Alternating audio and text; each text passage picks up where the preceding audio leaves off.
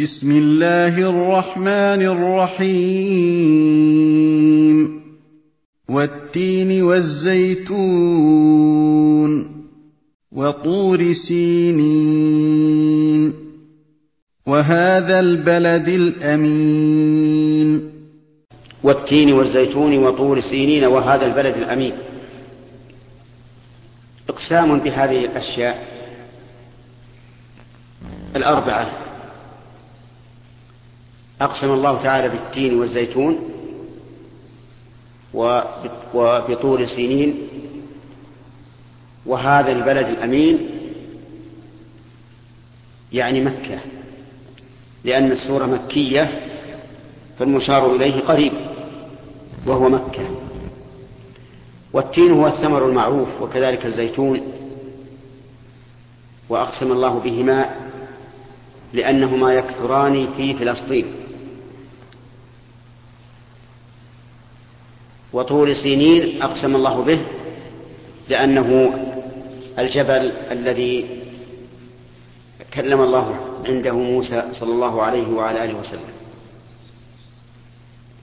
وهذا البلد الأمين أقسم الله به أعني مكة لأنها أحب البقاع إلى الله وأشرف البقاع عند الله عز وجل.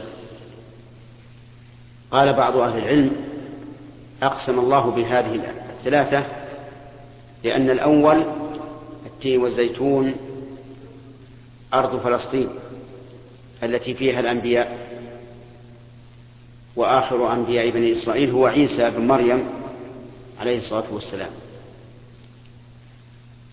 وبطول سنين لأنه الجبل الذي أوحى الله تعالى إلى موسى حوله.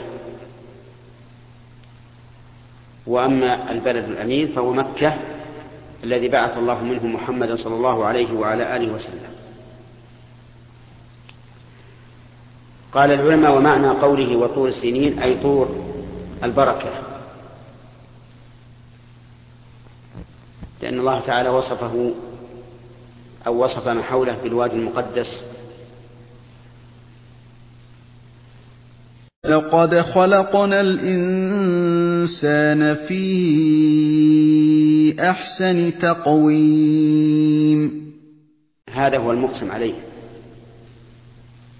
أقسم الله تعالى أنه خلق الإنسان في أحسن تقويم. وإذا تأملت الجملة أي جملة المقسم أي الجملة التي فيها المقسم عليه تبين لك أنها مؤكدة بثلاث مؤكدات. بثلاثة مؤكدات القسم واللام وقد فأقسم الله أنه خلق الإنسان في أحسن تقويم. في أحسن تقويم هيئة وخلقة وفي أحسن تقويم فطرة وقصدا لأنه لا يوجد أحد من المخلوقات أحسن من بني آدم خلقة. فالمخلوقات الأرضية كلها دون بني آدم في الخلقة لأن الله تعالى قال لقد خلقنا الإنسان في أحسن تقويم. ثم رددناه أسفل سافلين. ثم رددناه أسفل سافلين. هذه الردة التي ذكرها الله عز وجل تعني أن الله تعالى يرد الإنسان أسفل سافلين خلقة. كما قال الله تعالى ومنكم من يرد إلى أرض العمر. فكلما ازدادت السن في الإنسان تغير إلى أردى لا في القوة الجسدية ولا في الهيئة الجسدية ولا في نظرات الوجه ولا غير ذلك. يرد أسفل سافلين. وإذا قلنا إن أحسن تقويم تشمل حتى الفطرة التي التي جبل الله الخلق عليها والعبادة التي تترتب أو تنبني على هذه الفطرة فإن هذا فإن هذا إشارة إلى أن من الناس من تعود به حاله والعياذ بالله إلى أن يكون أسفل سافلين بعد أن كان في الأعلى والقمة من الإيمان والعلم. والآية تشمل المعنيين جميعا. إلا الذين آمنوا وعملوا الصالحات فلهم أجر غير ممنون. هذا استثناء من قوله ثم رددناه أسفل سافلين. يعني إلا المؤمنين الذين آمنوا وعملوا الصالحات فإنهم لا يردون إلى أسفل السافلين لأنهم متمسكون بإيمانهم وأعمالهم فيبقون عليها إلى أن يموتوا.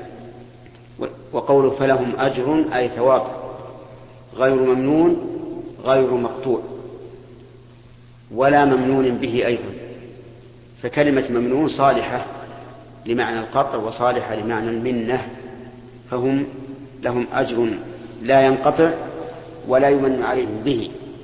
يعني أنهم إذا استوفوا هذا الأجر لا يمن عليهم فيقال أعطيناكم وفعلنا وفعلنا. وإن كانت المنة لله عز وجل عليهم بالإيمان والعمل الصالح والثواب كلها منة من الله. لكن لا يمن عليهم به أي لا يؤذون بالمن كما يجري ذلك في أمور الدنيا. إذا أحسن إليك أحد من الناس فربما يؤذيك بمنه عليك في كل مناسبة. يقول فعلت بك وأعطيتك وما أشبه ذلك. فما يكذبك بعد بالدين. انتقل الله تعالى من الكلام على وجه الغيبة إلى الكلام على وجه المقابلة. والخطاب. قال فما يكذبك بعد بالدين أي أي شيء يكذبك بعد أيها أي شيء يكذبك أيها الإنسان بعد هذا البيان بالدين أي بما أمر الله به من الدين. ولهذا كلما نظر الإنسان لنفسه وأصله وخلقته وأن الله اجتباه وأحسن خلقته وأحسن فطرته فإنه يزداد إيمانا بالله عز وجل وتصديقا بكتابه وبما أخبرت به رسله. أليس الله بأحكم الحاكمين. ثم قال أليس الله بأحكم الحاكمين؟ وهذا الاستفهام للتقرير. يقرر الله عز وجل أنه أحكم الحاكمين. وأحكم هنا اسم تفضيل. وهو مأخوذ من الحكمة ومن الحكم. فالحكم الأكبر الأعظم الذي لا يعارضه شيء هو حكم الله عز وجل. والحكمة العليا البالغة هي حكمة الله عز وجل. فهو سبحانه وتعالى أحكم الحاكمين قدرا وشرعا وله الحكم وإليه يرجع الأمر كله. نحن حرصنا على أن يكون التفسير في آخر أجزاء القرآن لأنه يكثر تكثر قراءته في الصلوات. والذي ينبغي لكل مؤمن أن يحرص على معرفة معاني كتاب الله عز وجل لأنه لا يستقيم العمل بالقرآن إلا بمعرفة معناه. بل إن الله تعالى وصف الذين لا, يعرف لا يعلمون المعنى بأنهم أميون. فقال ومنهم أميون لا يعلمون الكتاب إلا أمانية يعني إلا قراءة. وكثير من الناس اليوم إن لم أقل أكثرهم لا يعرفون من القرآن إلا اللفظ فقط. وحري بطلبة العلم أن يحرصوا في كل مناسبة إذا اجتمعوا بالعامة يأتوا بآية من كتاب الله يفسرونها لا سيما ما يكثر ترتاده على على العامة مثل الفاتحة. الفاتحة لو تأتي لعامي بل لكثير من الناس تريد أن تسأله عن معناها لم يعرف شيئا منها. نسأل الله تعالى أن يرزقنا وإياكم العلم بكتابه وسنة رسوله صلى الله عليه وسلم إنه على كل شيء قدير.